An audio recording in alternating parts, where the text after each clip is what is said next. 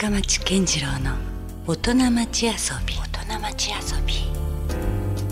さあ、えー今週遊びに来ていただいているのはジャズピアニストの平戸祐介さんです。こんばんは。よろしくお願いします。よろしくお願いいたします。いやーもうね結構久しぶりにようやく会えるかなと思ってたタイミングだったんですけどね。はい。今回残念ながらまたリモート収録ということで。いや本当残念ですね。ね顔はあの画面を通して、あのまあ一応ねはい見えてはいますけれども、ね、はい。やなんかやっぱちょっといや会いたかったね本当ね。はうん。まあ仕方ないけどね、こういう状況なんで。い。そうですね。やっぱりどうですか？やっぱ平戸君のその活動にもやっぱ影響がいろいろ出てるんじゃないですか？このコロナ禍っていうのは。のもう2年間はもう影響出まくりですよね。いわゆるこうイベント系がもうねことごとく思ったようにはできない。状態でしょやっぱりそうですね。もうイベントそうですね。もうイうんベント系はもうほぼ全滅ですよね。ねなかなかできないね、はい決まっては延期やれ中止みたいな、うんそんな繰り返しだったもんね、そうですね。うんまあでもミュージシャンの場合はそうとなればいろいろこう曲を作ったりとか制作とかね、はいそういう方にこう舵を切ったりシフトはできますけどね。いやそうなんです。おっしゃる通りで。うんここのコロナ禍うをん。こうどういうふうに過ごしていくかっていうのがもう僕の中のテーマでもあって、うんはい、もうあの、えね、ライブができないイベントができないっていうので型を落とす、あうん。落とし続けるのか。はい。それともこう切り気持ちを切り替えて、うん。もう深間さんがおっしゃったように、うん。制作なり、はい。えーいろんなもの今今までできなかったことにどんどんチャレンジをしていくかというね、うんえーものにこうシフトしていくかっていうところで、まあはいこのコロナ禍のね、うん。えー過ごし方、まあ、非常にね、まあ、僕の中では有意義だったと思うんですけどね。なるほど。いやもう平戸君が、あの止まってないことは私も SNS 等を通じてね 知ってましたよ。いろんなことやっぱやってるなとは思ってました。ありがとうございます。うん、いやで、はい。この番組も実は振り返ってみると2016年以来ですから約5年ぶりの再登場とああ、いうこと5です年ですね。あれから5年も経ってるんですよ実は。ああ、そうなんですね。もちろんその間もねいろいろイベントであったりとかはありましたからそんな5年間はい全くね、あの何もコンタクトがなかったわけではないんですけど番組上は一応はい、5年ぶりと、そうなんですね。はいい、や、時が経つの早いですね。早い本ねなんかやっぱ特にこの1年はまたより早く感じてしまってるし。はい。ねえそうなんですよ。でまあ、はい今日はねいろいろまあ最近の平戸君の活動状況とかもお伺いしたいなと思ってますけどもどうですか、ここ最近で言いますと。そうですね。あのーあの3月に、はい。もう早速なんですけれども、うんうん。あの告知させてもらえるもらうとですね、はい。えー3月にえっ、ともう2年ぶりの、はい。えっ、とニューアルバムが、ハイアンドハイヤーがこれソロアルバムですよね？そうですね、はい。あのこちらがリリースされるということで、まあ、こちらがまあ現状、うん。あのーまあね、いろんな人に聞いていただきたいということで、はい、いろんな、えーまあ、SNS と、まあ、ホームページでいろいろと、えー拡散したりっていうところですよね。なるほどあの、はい私ももちろんあの拝聴させていただいておりますよ新婦あは。ありがとうございはます。い、でなんかその、まあ最初肩書きでジャズピアニストという紹介はしましたけどもちろんはいそのジャズだけにとどまっていなくて、まああの分かりやすく言うとこうフュージョンがあったりファンクがあったりとか、まあ、いはいろいろねこうやっぱ融合している感じの、まあ、平戸君らしいはい、新作に仕上がってますよね。ああありがとうございます。うん。はい、もう本当にこう自分自身ではこう、まあ、球体以前だねこの、まあは要はベーシックなジャズももちろん大好きなんですけど、はい。あのやっぱこう自分なりにこう新作っていうかね、うん。まあ、制作するんであればこう、新しいジャズっていうかね、うん。今までにないこうジャズをこう皆さんに聴いていただきたいなっていう思いでね、うん。えー制作してますけどね。なるほど。今回タイトルが「はい。ハイヤーハイヤー」というふうについてますけどこれどういうコンセプトのアルバムになってるんですか、もうこれはですね、まあ、前回2019年にうん。アルバム「タワー・オブ・タッチ」という、はい。えーアルバム名で、はいえーリリースさせてもらって、うん。でこれがもう「タワー・オブ・タッチ」っていうアルバムタイトルから、はい。要はあれなんですよ。もうこのピアノタッチでうん。頂点を取ってやろうという思いで、お。えーまあ、制作したんですけど、うんうんはいあのその直後にですね、はい。このコロナコロナが始まってですね。ああそうですね。うん、はい、うん。ということで、まあ、そこからまあ気分を、まあ、先ほどのお話ではないですけれども、まあ、もう本当にもうし、まあ、気分気気持ちをもう切り替えて制作をということで、うんうんうん。この2年間はもう本当に制作を中心に、うん。えーやってたんですけれどもその、まあ、コロナ禍の成果じゃないですけど、はい。えーそれが要はあのハイアンドハイヤーということでもうよりうんタワー・オブ・タッチで、まあ、ピアノねあうん。のタッチで、要は天下っていうか、ね、このトップを取ることが、まあ、ライブでライブとか、まあ、イベントが全然できなかったので、はい。まあまあそこはちょっと自分なりにもちょっと空回りだったんですけれども、はい。えーその2年を終えて、うん。えーこのハイアンドハイヤーということで、まあ、より、えー高みを目指そうと。高みを目指そうっていう気持ちでですね、うん。はい、制作させていただきました。なるほど。まあはい。でもどうですか、あのほら平戸君って割とどちらかといえばもともとジャズだしこうやっぱ生グループとかのこだわりもあるじゃないですか。はいはい。だから。そうするとその制作とはいえなかなかまたそこのこう集まれるタイミングとか、はい。そういうのも結構やっぱ厳しかったりもしたんですか？状況的にはレコーディングだったりすると。そうですね、あのーなかなかこのスタジオもそのコロナ禍で、うんあのーもう本当にもうスタジオが稼働していない時期もありましたし、やっぱりそうですよね。うん、はい、であとはもうまあ感染対策をばっちりしながらまあうん。レコーディングしたりとうか、ん。だから本当はこうレコーディング、まあ、深見さんもご存知だと思うんですけど、レコーディングって結構短時間でやった方がうん、効率が良かったりするんですよね。もちろん。コスト的にもそうですしね。うん。そうなんですよ、はい。で要は勢いでもううん。3曲ぐらいバッてやっちゃうよっていう感じができなかったんですね。あー。1曲やったらうん。要はちょっと換気をしてとか、まあまあもちろんねそういうこともありますわね。はい。うん。はい。だからそういう意味でこの、うんまあ、そこもコロナとの戦いうん。ではあったんですけれど、うんうん。はい。まあまあ、いろんな意味でちょっと、まあ、通常ではね、うん。えーとまあ、通常モードでレコーディングができたっていうわけではないんですけれども、うん。ただこう、いやもうん。う後ほどね触れたいと思うんですけど、まあはい素晴らしいメンバーに、えー囲まれて、そうでいいレコーディ。ングが、はい、いろんなフィーチャリングもありますから、まあ、それもおいおいちょっとお伺いしていくとして、まあ、はい。とはいえその、まあ、いわゆるこうそのレコーディングで、まあ、で言うとですね例えばこう今の物理的なこう大変さは伝わってきたんですけどもそのはい。コロナの前と後でこう精神的な意味でなんかこう意識が変わったっていうところもありますか、あのね、もうね、これね、綺麗事言うなよ、平戸っていう感じかもしれないですけど、うん、いいです。何でもおっしゃってください。あのーやっぱりね、コロナ前って、うんうん。ライブできて当たり前、うん。制作できて当たりうん前、というかん、まあ、フェスやれて当たり前じゃった,、うん。だったじゃないですか、もちろんね。うんはい。で、これでこのコロナが始まってから、うん。要はいろんな意味で行動制限も出たり、はい。まあね、いうのが出て、うん。だからもう本当にファンの方々と、もう本当この2年間、うん。もう2年過ぎちゃいましたよね、もう本当にこう、ろくに、うん。えー触れ合い、触れ合うことができないっうん。ていう状況じゃないですか。うんなので、もう改めてフうん。ァンがいるというね、応援してくださっているということを改めて、うん。あ本当にもう今更ですけど、うん。もう感じたっていうこの2年ですよね。ねだから本当にファンの方にどうやったら還元できるのかなっていうのを、うん。もう本当に考えてたこの2年間だったと思いますね。その当たり前が当たり前じゃなかったということにねはい、気づくという意味ではまたねやっぱそこはまたいい意味でこう次に生かされるとやっぱいいですよね。そうですね。うんさあそしてまあ今回ねあの先ほど平戸君の方からもインフォメーションありましたけど3月の23日にニューアルバム「 Higher and Higher」がリリースされましてこれなかなかこのそのフィーチャリングアーティストも非常にこう若手といいますかそういうところもちょっと顕著なアルバムとなってますけども、えーまあ、この辺りのまあコラボっていうのも初めから決めてたんですか？もうね、あのここ本当にもう2、3年ですかうね。ん。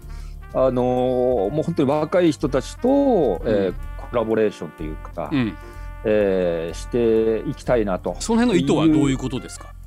やっぱりねこうん。のジャズの歴史上においても、このまあ僕は自分でまだベテランではないと思うんですけど。いやいやもうなかなかですよ、えー中堅以上だとは思います。そうですか。はい。うん。あのまあ要はジャズの歴史上でも、まはい。あまあ中堅ベテランどころが、うん。要はあの若い人たちをフックアップをして、うん。そしてまあ自分自身の音楽をより活性化していったというね、うん。あの歴史的事実、まあ、要はマイルス・デイビスだったり、まあ、チャーリー・パーカーからこう引き上げてもらったようにはい。彼が、うん。そうなんですそうなんです、だから要はそうやってこう自分自身の音楽を活性化していって、うんでまあそれをまああとはねこうジャズシーンがもっともっと活性化していくうんっていう、まあ、歴史的事実もあるわけじゃないですか。はいはい、でまあそれを乗っ取るってわけではないんですけれども、うんうん。まあ、自分自身もこうジャズがねこうやって、まあ、活性化してきたっていう歴史的事実も知ってたし、まあうん。要はあとは自分自身が、うん。要は自分が長崎で生まれてうん。で長崎で、まあ、先輩のミュージシャン方々に、うん。要は育ててもらって、まあ、うん本当に僕はもうペーペーの時からね、えーうん。育ててもらってう、んでまあ、もちろんこうプロでデビューしてからも本当にもうベテランの方方々にねあうん。の可愛がってもらって、うん。で今の自分があるわけなんで。なるほど。はい、まあそっていうれ継承みたいなもんですよね一つの。おっしゃる通りです。うん。はい、だからやっぱりもうそれを、まあ、僕のこの、まあ、年代からうん。ちょっとやっていこうかなっていうのが、まあ、23年ぐらい前からですかね。うん。はい、非常に若い方々。わかります。はい。はい、さあ今夜のゲストは3月23日にニューアルバムがリリースされます。ハイアンドハイヤーの、えーいわゆる主役ジャズピアニストの平戸祐介さんをお迎えしております。さあ、えーまああのアルバムからまずは1曲お届けしましたけどもまああの以前からねあのこんなことやりたいとかっていうことでようやく実現が近づいていると思うんですけども、えー、ふるさと長崎でフェスをね、えーはい。平戸君はもう前前からやりたいやりたいって言ってましたけどかなりもうこれ具体的になってきてるみたいですね。いやーそうなんですよね、はい。もう3月5日にですね、うん。まあ、土曜日なんですけれども、はい。まあ長崎のもうパワースポット、まあ、歴史的スポットでもあるんですけれども、はい。えー史跡出島で出島ミュージックヘリテージ、出島で。開催、はいうん。いたします。これはい場所がやっぱりすごく象徴的ですよね。そうなんですよね。か日本が海外とつながっていた場所。はい。という意味でここで何かそういう音楽的なフェスをやるっていうのは非常にこう私もすごくドラマというかストーリーを感じるんですけどね。ああそうなんですよね、うん。もうおっしゃる通りで、うん。あの出島長崎の出島っていうのはね、もううん。本当にもう日本のね、うん。あのまあ、文明開化であったうり、ん。そしてまあ近代化であったり、はい。っていうところにもね、もう非常に寄与した場所でもありますし、はい。でまあ、要はいろんな文化がその出島から入っ、まあ、西洋文化が入ってきて、そしてな、日本に入ってきて、でうん。いろんなこう融合しながら、はい。今の日本の文明っていうかね、まあ、文化っていうか、それも形作ってるのは、やっぱりもう出島だと思うんですねもう一つの象徴的な場所でもありますもんね確かに。そうなんですよね。うんうんその、まあ、要は出島でです、まあ、うん。長崎のまあシンボリックな場所であるんですけれども、うん。その出島からですね、うん。今この令和の今要は音楽を通して、うん。えーまあ、音楽とこうコラボレーションできうる、えーアートであったり、うん。そして音、まあ、アートであったり食であったり教育であったり、うん。まあ、その辺をですね、まあ、コラボレーションしながら、うん。えー長崎からまた世界に誇れるね、うんえーものを、えーどんどんどんどん提示していきたいなっていう、えー思いがあるんですよね。素晴らしい。まあ要するにただの音楽だけではないというところも。そうですね、うん。はい、だからあの今先ほどあの深町さんからご紹介あったように、あのまあ、フェスというあの一面もあるんですけれども、えー先ほど私あのご説明した通りあの、まあ、いろんなあの、まあ、教育だったり食だったりというものもコラボレーションしたいっていう思いがあるので、うん。あのやはりこう音楽事業っていうね、はい。えーもので、えーやっていきたいなとなるほど。いう思いがあります。あのそれこそもっとこう話をまたさらにこう歴史的に戻すと出島って僕らの歴史的な教科書ではあのちょっと形もちょっと扇形でちょっと不思議な空間というかね、スペースでしたよね。ただ、はいあれは残念ながらもう残ってなかったんですよねあの形としては。そうなんですよね。でそれで一部の意向を利用してまた新しく生まれ変わった場所になったのはなったんでしたっけ、出島自体が。はい、あのまあもともとですね、こうまあ出島はあったんですけど、うん。あのまあその長崎にね出島に行かれた方ならわかると思うんですけど、まあ本来はこう海に囲まれたところにポツンとある人工の島が出まさに出っ張った島だったわけですもんね。そうなんですよね。うんうんただもう今の現状は要はもう周りがもう埋め立てられて、うん。要はあの今のその出島っていう形はないんですけどね。うん。はい。うん。ただそその今でもね、うん。あのその以前の、うん。えー海に囲まれた出島を再現しようということでね橋がまた作られたりとかありましたよねいろいろ。そうなんですうよ。んうん。で今その昔のこの出島を取り戻そうっていうね、うん。まあ、ちょっと本当にノスタルジックな企画がですね、うん。構想がですね今もう長崎でスタートしてきてはいるので、うん。だからまあまあまあ僕が生きてる間に実現するかわかんないですけどあの本当にこう出島の形が、おうえー再現将来的には再現するみたいな、そういう計画もあるんだ一応。そうなんですよ、はい、もう海に囲まれた出島をもう一回作り上げようというね。ほうなるほど、はい。はい。そういうでこともうん、なるほどね。れてるんです。そこはい。でその、い、わゆるこう音楽がやれるスペースとかも今あるのはあるんですか？で出島に。あのそうなんですよ。あのまあ出島ミュージックヘリテージが、まああのスタートする前から、まあ出島の中では、あの音楽イベントはやってるんですよ。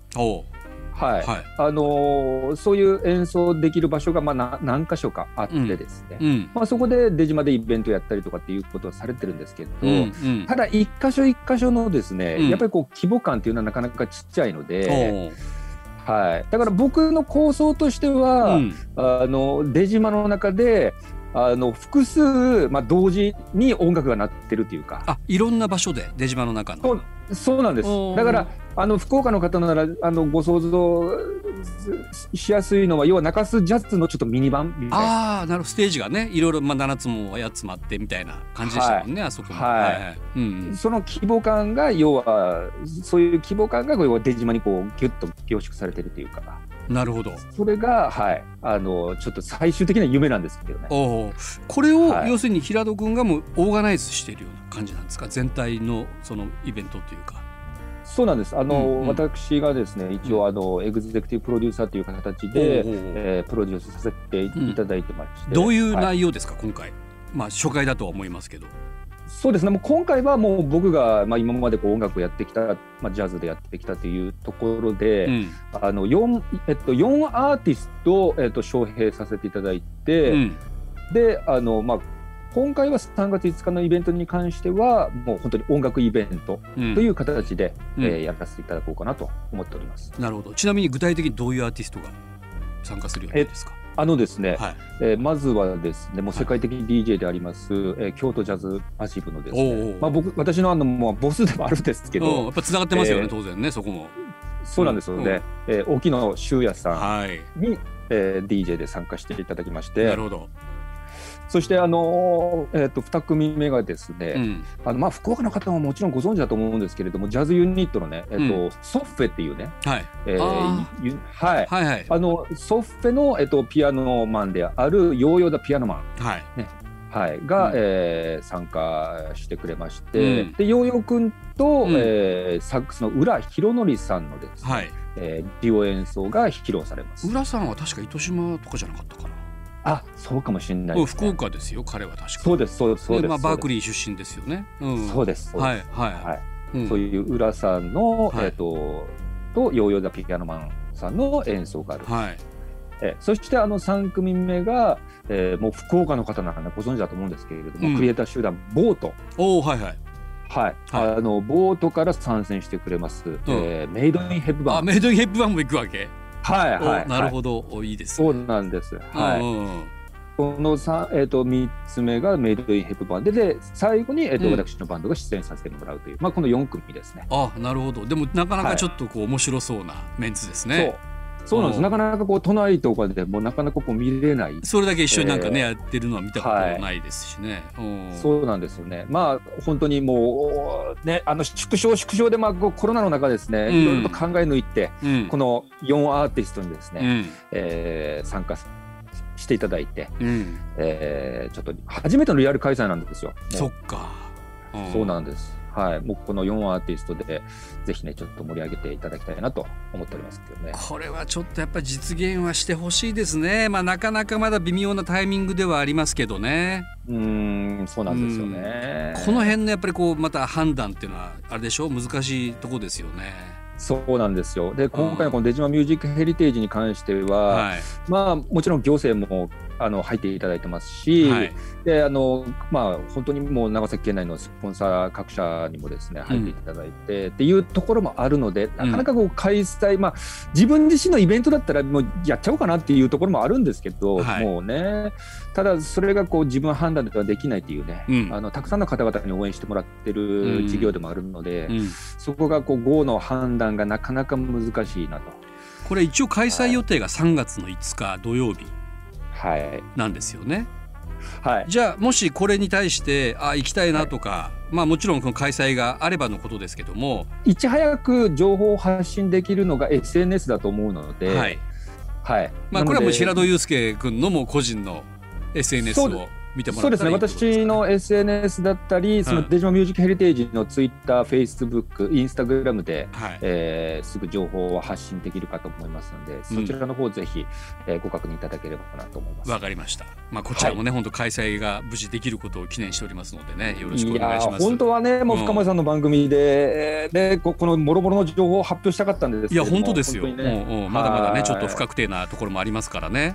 そうなんですよね。うんちょっと情報は追っかけていっていただくということになりますね。はい、はい。まあ皆さんにはね、えーまずはその3月23日に発売のニューアルバム「Higher and Higher」えーこちらどうなんですか？こう配信とさらにこうフィジカルというか、パあのいわゆる CD もリリースされるんですか？はい、あの CD ももちろんリリースされますし、うん。えーサブスクですね、サブスクももちろんあります。はい、はい、あのまあ全て揃ってるかと思います。えーはい。CD、はい、配信、はい、はい。全部揃ってると思います。なるほど。この辺はね、はい。まあ、あの検索していただけるとすぐわかるんじゃないでしょうか。え同時、あれですか？発売というか3 323にそうですね、323に、えー3月23日に、えー同時リリース。リリースです。はい、はい。リリースです。さあそして、えー開催ができればその3月の5日土曜日には、えー後半でねインフォメーションありましたけど長崎の出島で出島ミュージックヘリテージという、えーライブイベントが開催されるということなんで、えーこちらの方も、えー詳しくは平戸祐介のホームページあるいは SNS をチェック、はい。ということになりますね。はい、ぜひチェックしてください。はいまあ、なかなかね、あのそういった意味ではあのオーガナイザーとしても今準備が一番大変な頃じゃないかなと思いますけども。いやー、本当ですよね。このね年が明けた時には、おいい感じかなと思ってたんですけど。確かに、うん、ねここに来て急にまたねそうなんですよね。んはい。まあでもなんかね前向きにいきましょうね、そうですね。うん、やれはいやれるかもしれないわけですからねちゃんとそうですね。ねはい。はい。さあということで、えーじゃあ引き続きですね平戸君来週もまたゲストとしてご出演よろしくお願いします。よろしくお願いします。はい、ということで今夜のゲストはジャズピアニスト平戸祐介さんでしたありがとうございましたありがとうございました。Love FM Podcast. ラブ f m のホームページではポッドキャストを配信中スマートフォンやオーディオプレイヤーを使えばいつでもどこでもラブ f m が楽しめますラブ FM.co.jp にアクセスしてくださいね Love FM Podcast.